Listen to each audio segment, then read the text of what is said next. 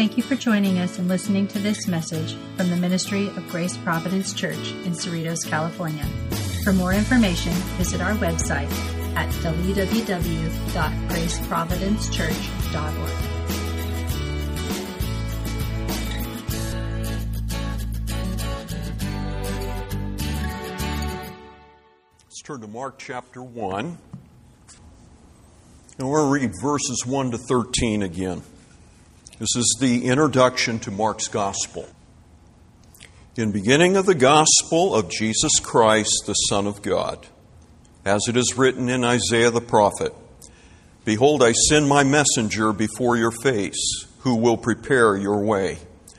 The voice of one crying in the wilderness, Prepare the way of the Lord make his paths straight. John appeared baptizing in the wilderness and proclaiming a baptism of repentance for the forgiveness of sins. And all the country of Judea and all Jerusalem were going out to him and were being baptized by him in the river Jordan, confessing their sins. Now John was clothed with camel's hair and wore a leather belt around his waist and ate locusts and wild honey. And he preached, saying, After me comes he who is mightier than I, the strap of whose sandals I'm not worthy to stoop down and untie. I have baptized you with water, but he, he will baptize you with the Holy Spirit. In those days, Jesus came from Nazareth of Galilee and was baptized by John in the Jordan. And when he came up out of the water, immediately he saw the heavens opening and the Spirit descending on him like a dove. And a voice came from heaven You are my beloved Son, with you I am well pleased. The Spirit immediately drove him out into the wilderness and he was in the wilderness 40 days being tempted by Satan. And he was with the wild animals, and the angels were ministering to him. So recall that Mark's account of the gospel of the Lord Jesus Christ is taken primarily from the Apostle Peter. Mark heard Peter on many occasions. Some think he may have been mentored by him. I don't really know the relationship they had, but there is an indication he was with Peter at the end in Rome. 1 Peter 5 says that, it puts Mark in Babylon with the Apostle Peter. That was what they called Rome. So he was there. He heard Peter recount. Can you imagine one of the original apostles? Peter was originally a follower of John the Baptist. But at John the Baptist's ministry, we learn this from John's account of the gospel, he eventually told his followers, Follow him, the Lamb of God, who takes away the sin of the world. So he moved his followers off to follow Jesus eventually. Peter was one of them. So Mark heard Peter recount many stories. And he gleaned, he remembered what he heard from Peter, and he assembled it in this book. We know this from several of the early church fathers, second century. They all attribute Mark's account of the gospel to Peter. Peter's memoirs, as one called it.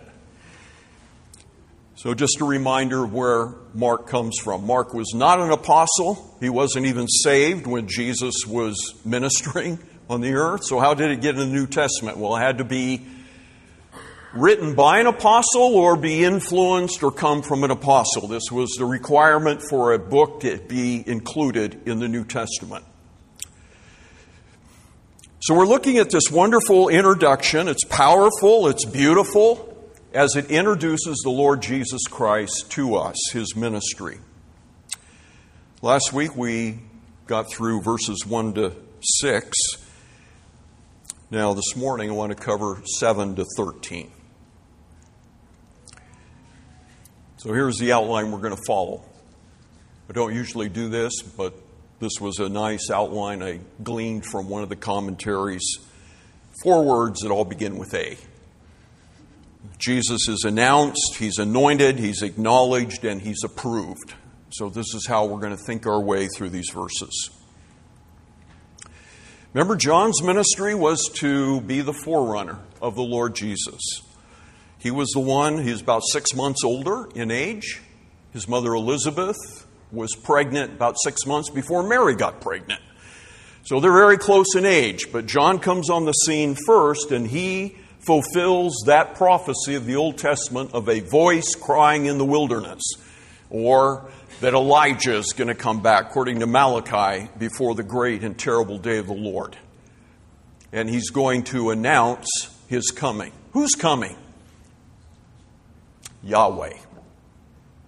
The God of the Old Testament is coming in the person of the Messiah. Wrap your mind around that. Yahweh is going to come into human history. He's going to invade our world.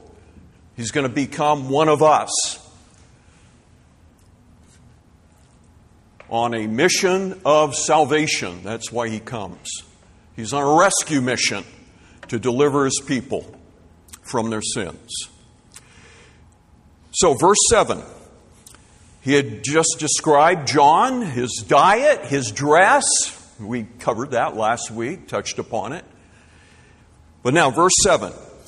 And he preached, saying, now in the original, it's emphatic in the sentence, it comes first. And he preached or proclaimed, saying, He is coming. Just remember that, because this is what John is emphasizing. This is, this, this is the heart of John's ministry. This is the theme of his preaching. He is coming. The one that is mightier than he is coming. After me comes one who is mightier than I, and so on. So he's coming. This is the subject that John is emphasizing. Therefore, to his people, repent, be baptized, get prepared to meet him. He is mightier than I, he says. He's stronger. That's an understatement. How do you compare Yahweh and a mere man? But this is what John says He is mightier than I, because he's not a mere human being, greater in authority, greater in power. And then he adds he's not even worthy to stoop down and untie his sandals. Now, apparently, they didn't even require slaves to do that, generally. In fact, they weren't asked to do that except on rare occasions. So, the most menial task you can think of that the lowest servant was exempt from. John says, I'm not worthy to untie his sandals. So John is trying to create uh, the difference between himself and the one who is coming. This is an incalculable difference. Because again, it's not the mere difference of a master and a servant, it's the difference between a mere man and the God man. This is an infinite gap between them. So John is emphasizing the, the towering superiority of the one who is coming. And he adds to that here's one of the ways in which they differed so greatly. It had to do with their baptisms that they administered. John's baptism, I baptize with water. I just dealt with H2O, the physical substance of water. But the one coming after me, he's going to baptize with or in the Holy Spirit. Just something entirely different. The two are not related. Being baptized in water does not mean we're baptized in the Spirit. You can be baptized with the Spirit and having not been baptized in water. The two are not connected. If you want to know more about, I'm not going to go into it in this sermon because it's a whole study in and of itself about being baptized with or in the Holy Spirit. If you want to read more about it, read the booklet on the back table.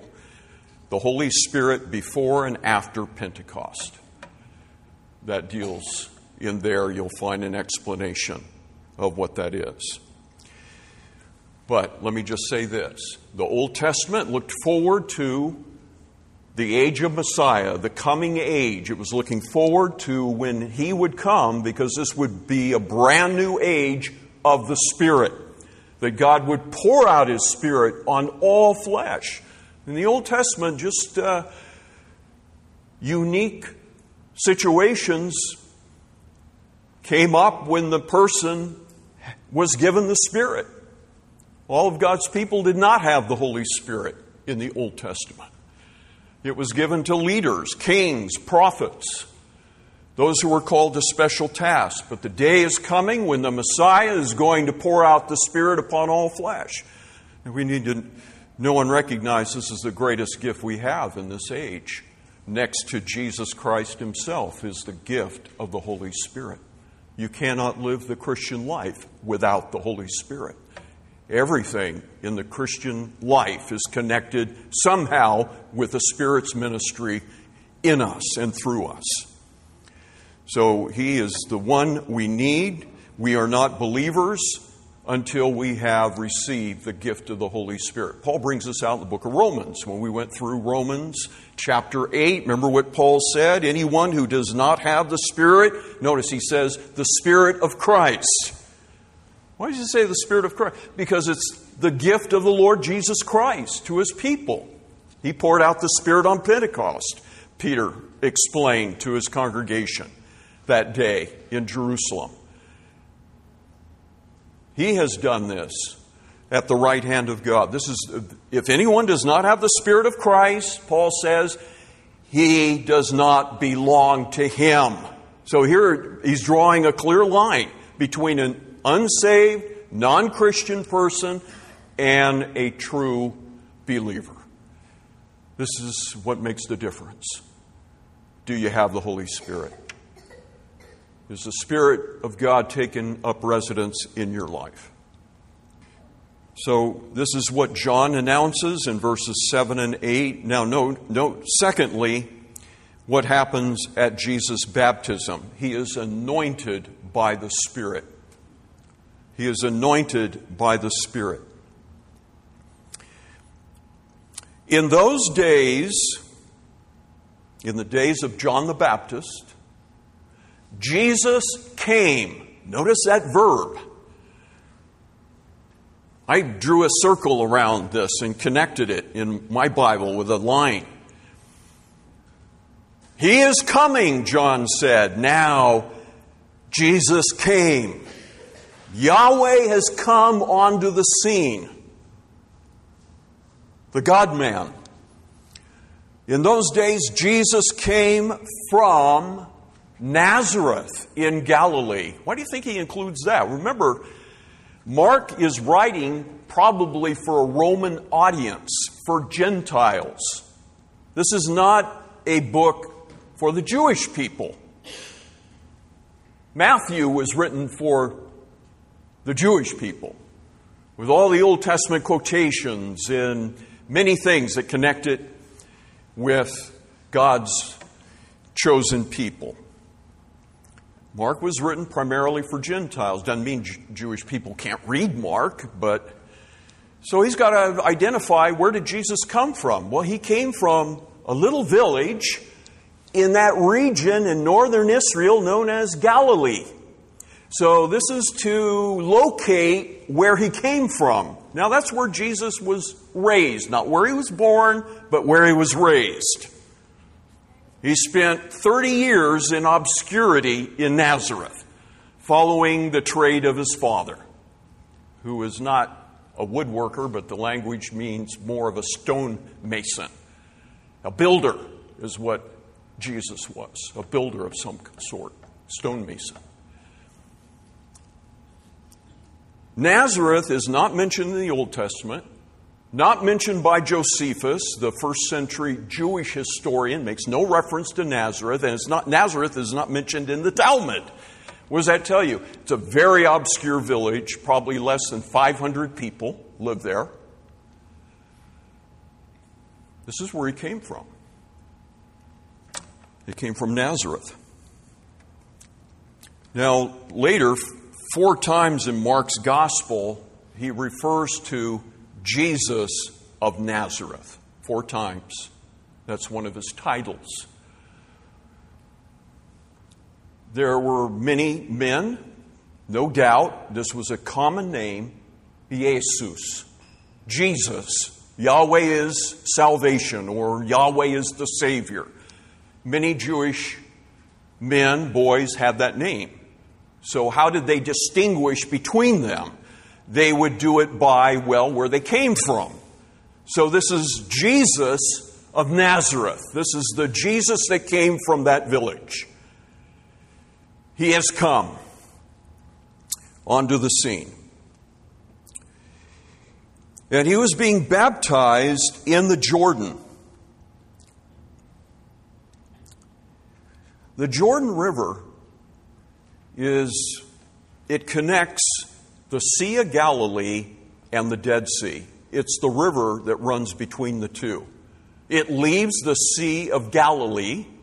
Sea of Galilee is fed by the runoff of melting snow on Mount Hermon, comes down and feeds the Sea of Galilee. The water flows out of the Sea of Galilee and meanders for about 200 miles to get down to the Dead Sea. And there's no exit from the Dead Sea. And there's no life in the Dead Sea. No fish can live in there. The salt and the minerals that are there would not sustain life. It's an amazing place to visit. I got in it when I was there and I floated like a cork. I had a hard time putting my feet on the ground. They wanted to come up like this. Very interesting experience. The sea, the Dead Sea. During a flood stage, the Jordan River can reach 400 feet in width and 10 feet deep. We don't know where John was baptizing, but most likely it was in the desert part near the Dead Sea. That's wilderness down there. And that's where the people went. They went into the wilderness to hear John and to be baptized by him. Now, the Lord Jesus is baptized by John. Notice that. He was baptized in the Jordan. Now, this creates a theological problem somewhat. Why did Jesus submit to baptism? John's baptism was a baptism of repentance for sin committed. But Jesus was without sin. He didn't have to confess any sin. I guarantee it, when John baptized him, Jesus did not acknowledge any sin. He had no sin. Paul puts it very strongly in 2 Corinthians 5. He who knew no sin was made sin for us. He knew no sin. That's very strong language. He had no acquaintance with sin. So there was no sin to confess, there was no repentance to be done. Why was the Lord Jesus Christ baptized? Well, let me suggest a couple of things. Matthew's gospel says, I'm going to I don't want to bring in all that the other Gospels say as we go through Mark. I, I, want to look at just Mark's account. But here I think it's important to add what Matthew says to help us understand this. When he was baptized by John, John said to Jesus, this is Matthew's account of the baptism, I have a need to be baptized by you. Jesus said, Allow it to be so right now because it's necessary that we fulfill all righteousness. That's what Jesus said, Matthew 3:17. Now you got to think about that. Fulfill all righteousness? Remember the Lord Jesus Christ came here on a mission of redemption. He came here, to put in his words, to do the will of his Father. The will of his Father was different than the Father's will for us. He had a unique charge. There were unique commands that were that only applied to Jesus and do not apply to us. Let me give you an example of that. In John chapter 10, Jesus said, For this reason, the Father loves me, because I lay down my life that I might take it again. That's a reference to his resurrection. That I may lay, uh, that I may lay down my life and take it back in resurrection. Verse 18 No one takes it from me, but I lay it down of my own accord. So he's bringing out the, the total voluntariness of his sacrifice. He did not have to comply with this. He told Peter, I can call 10,000 angels who will come and deliver me right now in the Garden of Gethsemane. He laid down his life that he might take it again. I, no man takes it from me. Listen to this. I have authority to lay it down, I have authority to take it up again. This charge or this command I have received from my Father. Well, that's very insightful. This gives us a little understanding into something. There was some arrangement made between the Father and the Son before the Son came into this world that he was going to discharge the Father's will. He was going to do the Father's will and accomplish it, almost like a commandment, a charge that he had. That's, that charge does, doesn't belong to you or to me. We're not called to lay down our life in the sense that Jesus was. This is called the, we could call it the unique commands of the Messiah or something of that nature that belonged only to him. So he came to do the Father's will, put in Matthew's gospel in terms of to fulfill all righteousness. Fulfilling right, all righteousness is to answer God's will, to do God's will, to fulfill God's will. So, what's the connection with being baptized then? Because the Father, His will for His Son was to identify with His fallen people, His people who had fallen into sin, who were lost who had gone astray, who were alienated from God. He had to identify himself with us as our substitute, as our representative before God, the one who is going to bear our guilt, carry it to the cross, and answer to God's justice for our sins. And our guilt, man's guilt, is expressed uh, publicly in the confession of sin at John's baptism. So, what, uh, what I see the Lord Jesus Christ doing, he submitted to baptism in order to show his identification with his people. His identification with us. One because he had any personal sin, but he was going to bear our sins as our sin bearer. Isaiah 53 The Lord has laid on him the iniquity of us all. But there's another connection we can make with baptism. In Mark chapter 10, when the apostles wanted to be on, on his, uh, John and James wanted to be uh, Jesus' left and right hand in his kingdom, he told, he told them, it's not for me to decide that, about that in particular, is referring to. But he went on to talk about, he asked them, Are you able to be baptized with the baptism that I'm going to be baptized with? This is Mark 10, verse 38. And clearly, he's refer- it, it's, a, it's a reference to his coming death and his resurrection Don't isolate his death from his resurrection, they go together. So, baptism, he, he puts his death and resurrection in terms of baptism. It's, it's uh, interesting because Paul is going to open that in Romans chapter 6. Baptism, going down into the water, being immersed completely, head and all, into the water, and then coming out is a picture of death and resurrection. So we could say that Jesus was symbolizing his coming death and resurrection by his being baptized as well. So these are some connections we can make that helps explain why Jesus was baptized. Not because he had personal sin that he needed to confess and repent of. Notice how the baptism is described. Verse 10 And when he came up out of the water,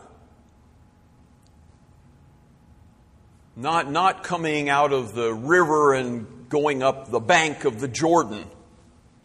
What this means is he had been immersed and he went underwater. Now, as he came up out of the water, this is what is being described for us. So, this is a picture of real baptism by immersion. What happened? He saw the heavens opening and the Spirit descending on him like a dove. So, as the Lord Jesus came up out of the water, the heavens now, the, the, the word is very strong here.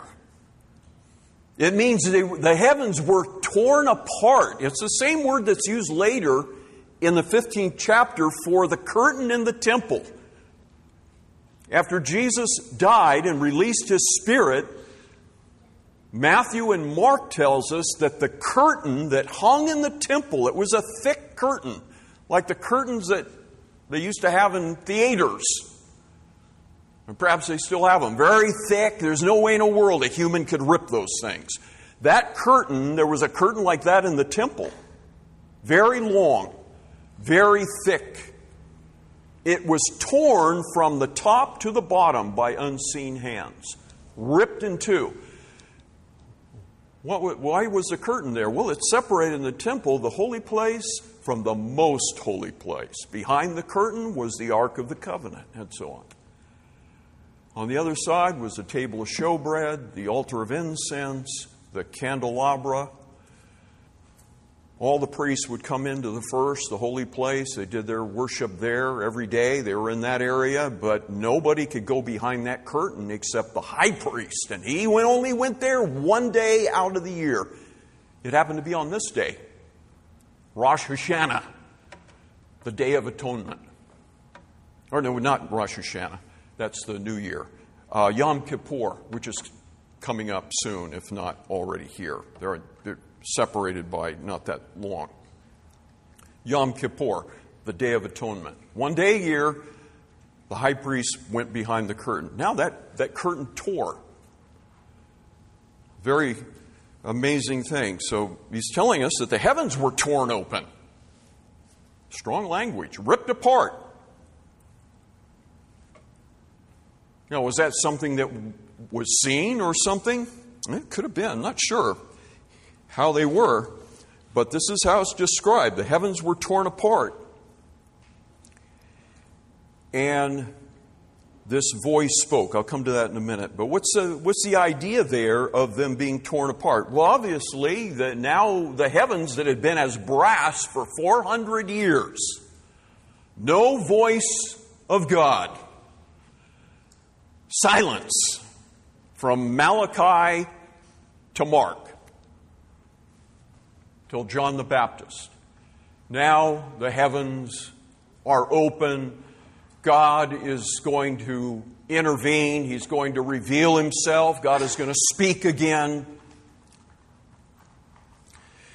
So the way into God's presence now is opened. This is the final stage and period of God's revealing Himself now that we are in. Hebrews chapter 1 opens by saying that God spoke in times past in many different ways dreams, visions, through the prophets to the fathers. Old Testament revelation. Then, verse 2. But now, in these last days, he has spoken to us by his Son. So, this is what is happening here with the heavens being torn apart. Now the Spirit descends on him like a dove. This is beautiful.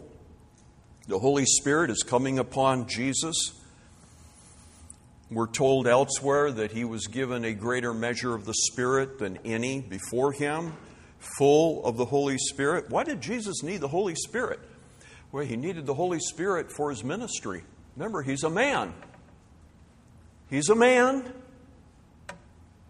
He needed the Holy Spirit, like we all do if we serve God. We need the Holy Spirit. We need His power. We need to be equipped by the Holy Spirit, like the Lord Jesus. This is in fulfillment of the Old Testament. This is all from Isaiah's prophecy.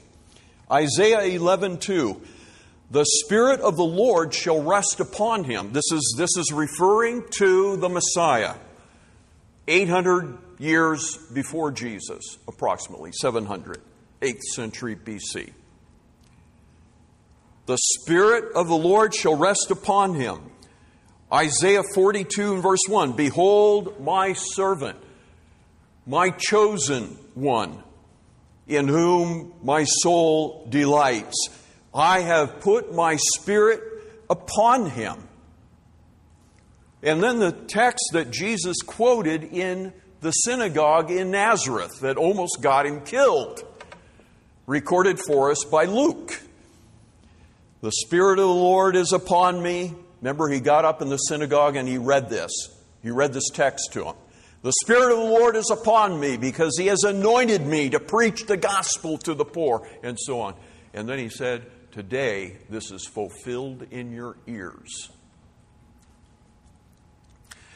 So the Spirit of God comes down on the Lord Jesus Christ. He's getting ready to begin his public ministry. He's been in obscurity for 30 years. Nobody knew who he was, nobody heard of him except his own little village. There were no miracles, there was nothing to indicate he was anyone special.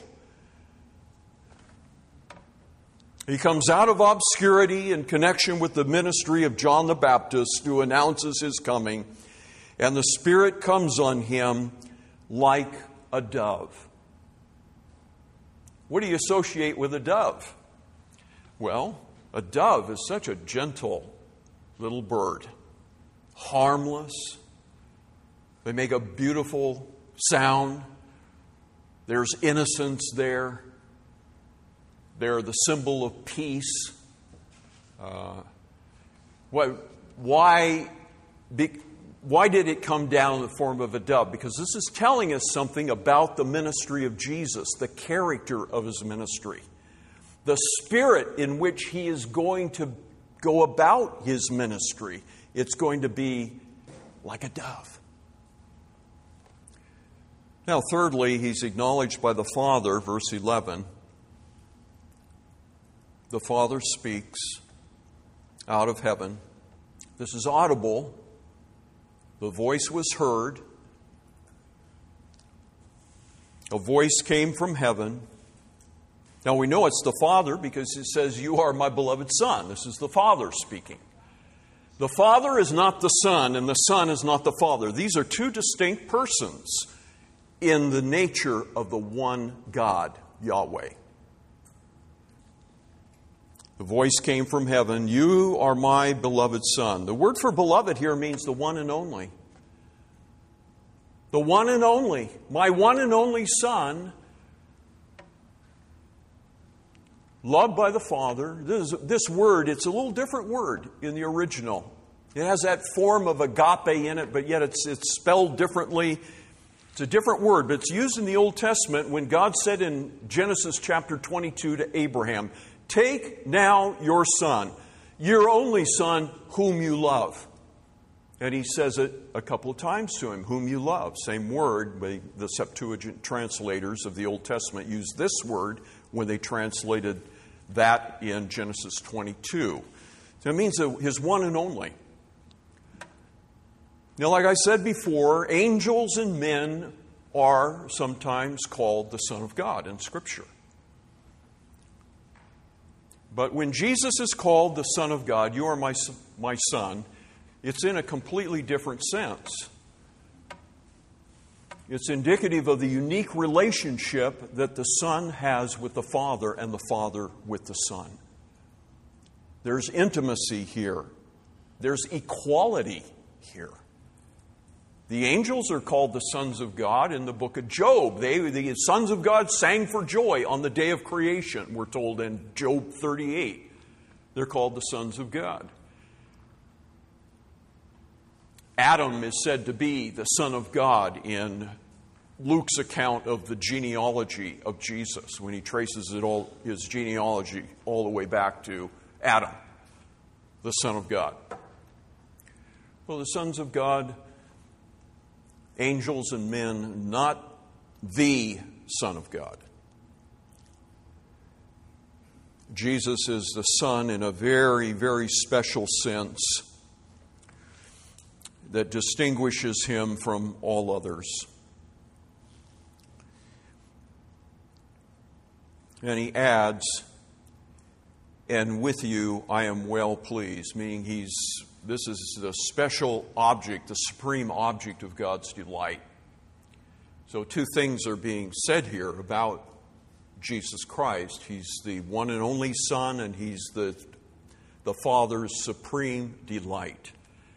He loves His Son. I mean, we, this is ineffable love. You can't even describe it. Preachers have been trying for 2,000 years to describe the love of God particularly the love that God has for His Son. This is an overwhelming, indescribable love. How do you calculate an infinite love that the Father had for the Son from all eternity? There's an indication of their relationship in John 1 when he says that the Son was in the bosom of the Father before his incarnation. What kind of an image does that bring to your mind. He's in the bosom of the Father, the Son. We don't take that literally, but that's indicating a very special relationship of intimacy, communion, the deepest affection and love imaginable in the bosom of the Father. Now,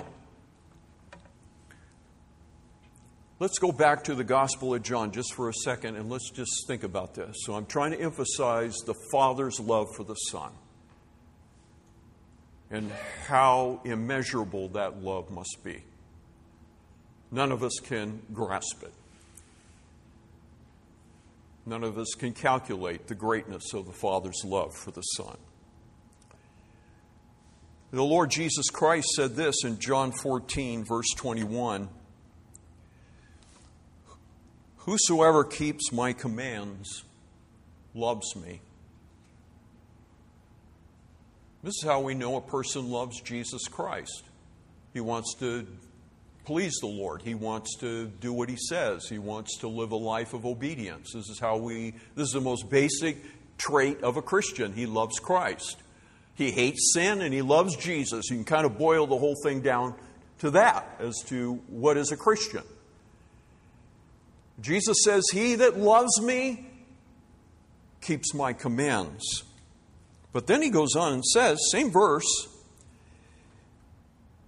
and he will be loved by my Father and myself. My Father will love him, and I will love him. Well, that, that's wonderful to know that that we'll be loved by God. When we are lovers of the Lord Jesus Christ, you know, parents, we, we love people that treat our children well. If you want to get on my bad side, just treat my son or daughter with disrespect. But people that treat your children well, you love them. So the, the Father and the Son love, the Father loves the person that loves his Son Jesus, showing his love by wanting to please him.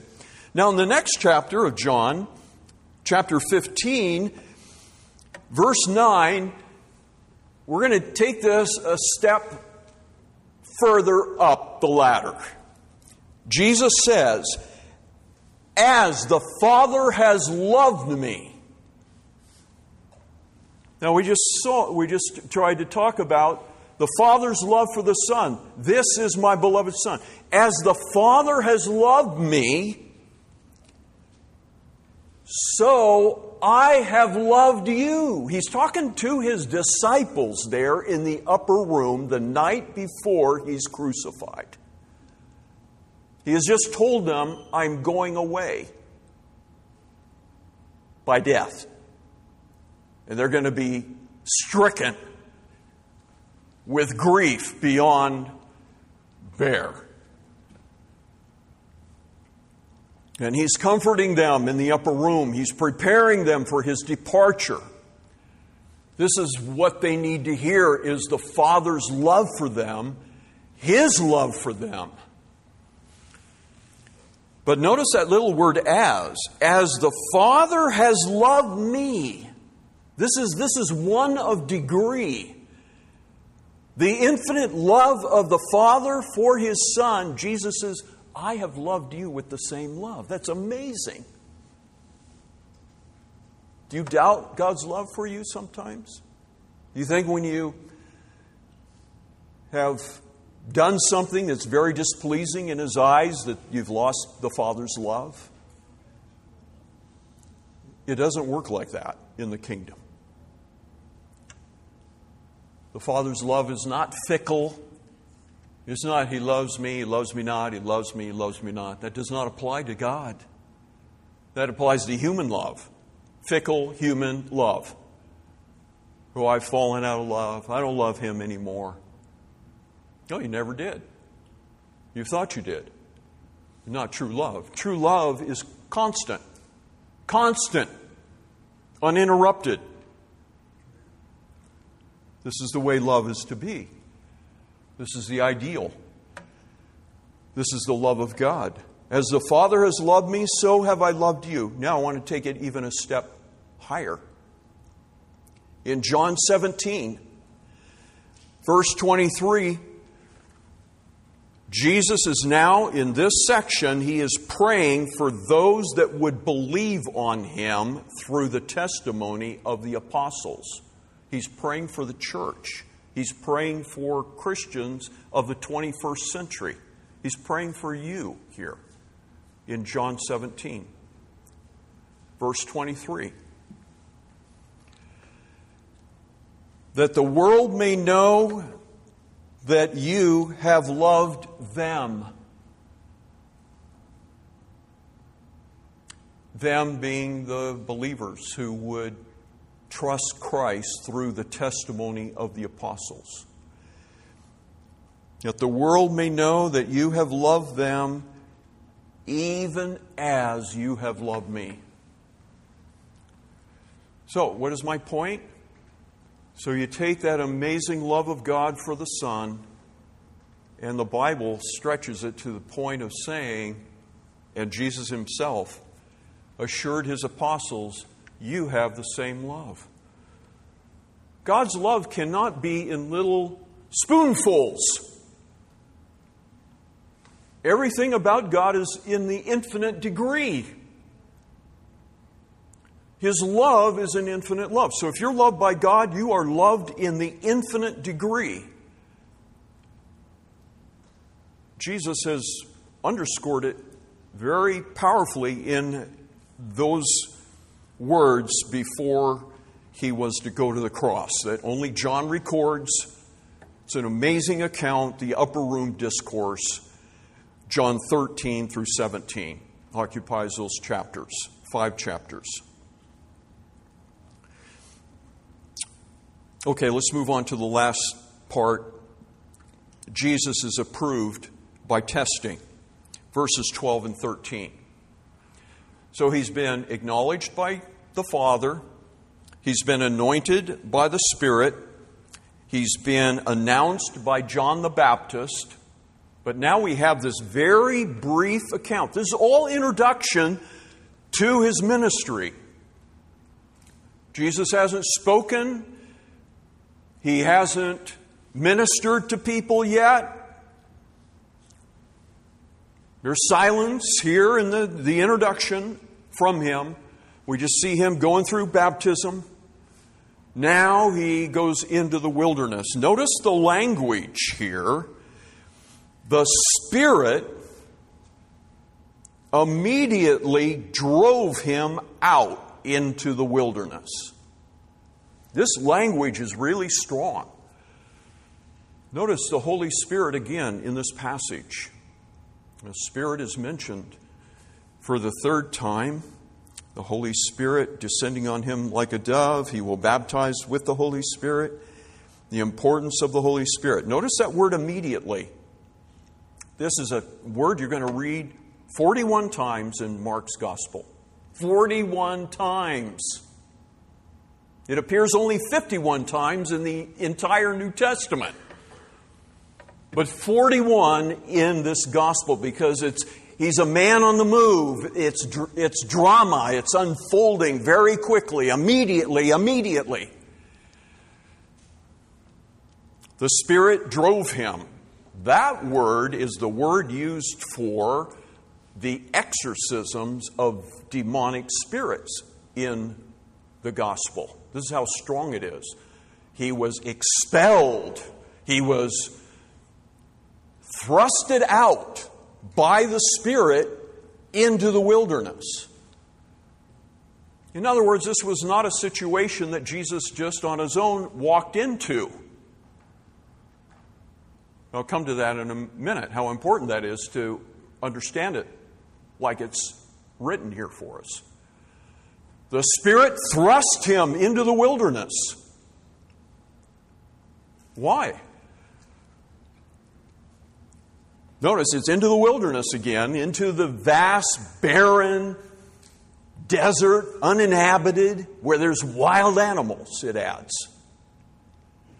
The wilderness, again, to emphasize it, this is a, in the Bible, this is kind of a, this is a motif, the motif of the wilderness. It's, you find that Moses was in the wilderness, in the desert, for how long? 40 years. The life of Moses can be, he lived to be 120. His life divides up into three 40 year periods very nicely. This is how you think through the life of Moses. First 40 years, he was in Egypt, growing up in the household of Pharaoh. Next 40 years, he was in the deserts of Midian, being a shepherd when he encountered the burning bush at age 80. The last 40 years, he was taking the nation of Israel through the wilderness on the way to Canaan. 40 is a very important number in the Bible. It's a period of testing, it's the period of provision. Here, particularly, it's the period of Jesus testing, but we have it spoken of as he's going to be tempted because of the agent involved. In the, in the original language, it's a word that can be translated either way. It can be tested or tempted it was said that God is doing this, it would, be te- it would be tested. He was tested by God. But no, Satan is the agent here, so what is it? It's temptation. Satan's strategy has never changed in all these centuries. He's still up to the same thing, baiting, enticing into sin in order to maintain man's alienation from God, in order to drive a wedge between man and God, bring dishonor upon God, and so on. So he's tempted in the wilderness by Satan. Now, it doesn't describe anything about it. We don't know the nature of the temptation, but read Matthew's account if you want to know how he was tempted, because there it's very specific, it's laid out The account is complete. Being tempted by the devil. So now just think for a moment. Jesus Christ is in the wilderness. This is a it's a place of danger. There's wild animals there. It's desolate. There's nothing there. It's a very depressing place to be if you're being tempted at the same time. Now, contrast it in your mind with Adam. The first Adam, he was put in paradise, an earthly paradise. Think of the most beautiful garden you've ever seen. This is where Adam was placed with his wife. And in that wonderful environment, before sin entered into the world and changed the complexion and the atmosphere of everything, he still failed.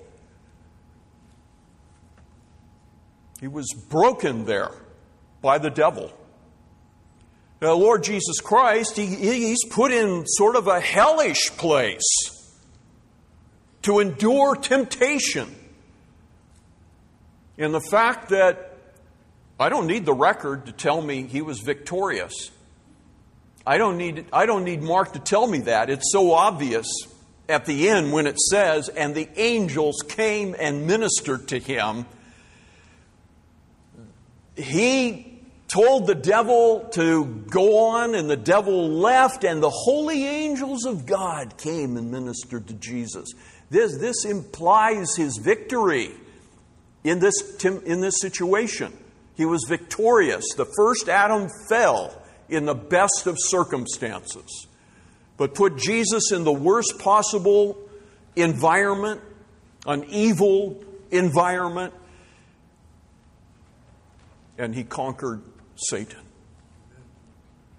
So he went from the, the, the experience of having the Father speak to him and tell him, I love you, I'm delighted in you. He went from that experience into the wilderness to be tempted by Satan. And he comes out on the other side. He's now ready for his public ministry. He is prepared. He's ready to go. I love it that the Spirit had to drive Jesus out into the place of temptation. He did not voluntarily just walk into the place of temptation. This is a great lesson for us as believers because sometimes we tempt the devil to tempt us. You ever thought of that? We deliberately put ourselves in the way of temptation by doing something foolish. The Lord Jesus Christ never did anything like that. He was the perfect man. He never put himself in the way of temptation. The Spirit had to expel him into that place where he would encounter the enemy, the evil one, the prince of darkness, and be tempted to sin. Great lesson for us. Thank you for joining us and listening to this message from the Ministry of Grace Providence Church in Cerritos, California. For more information, visit our website at www.graceprovidencechurch.org.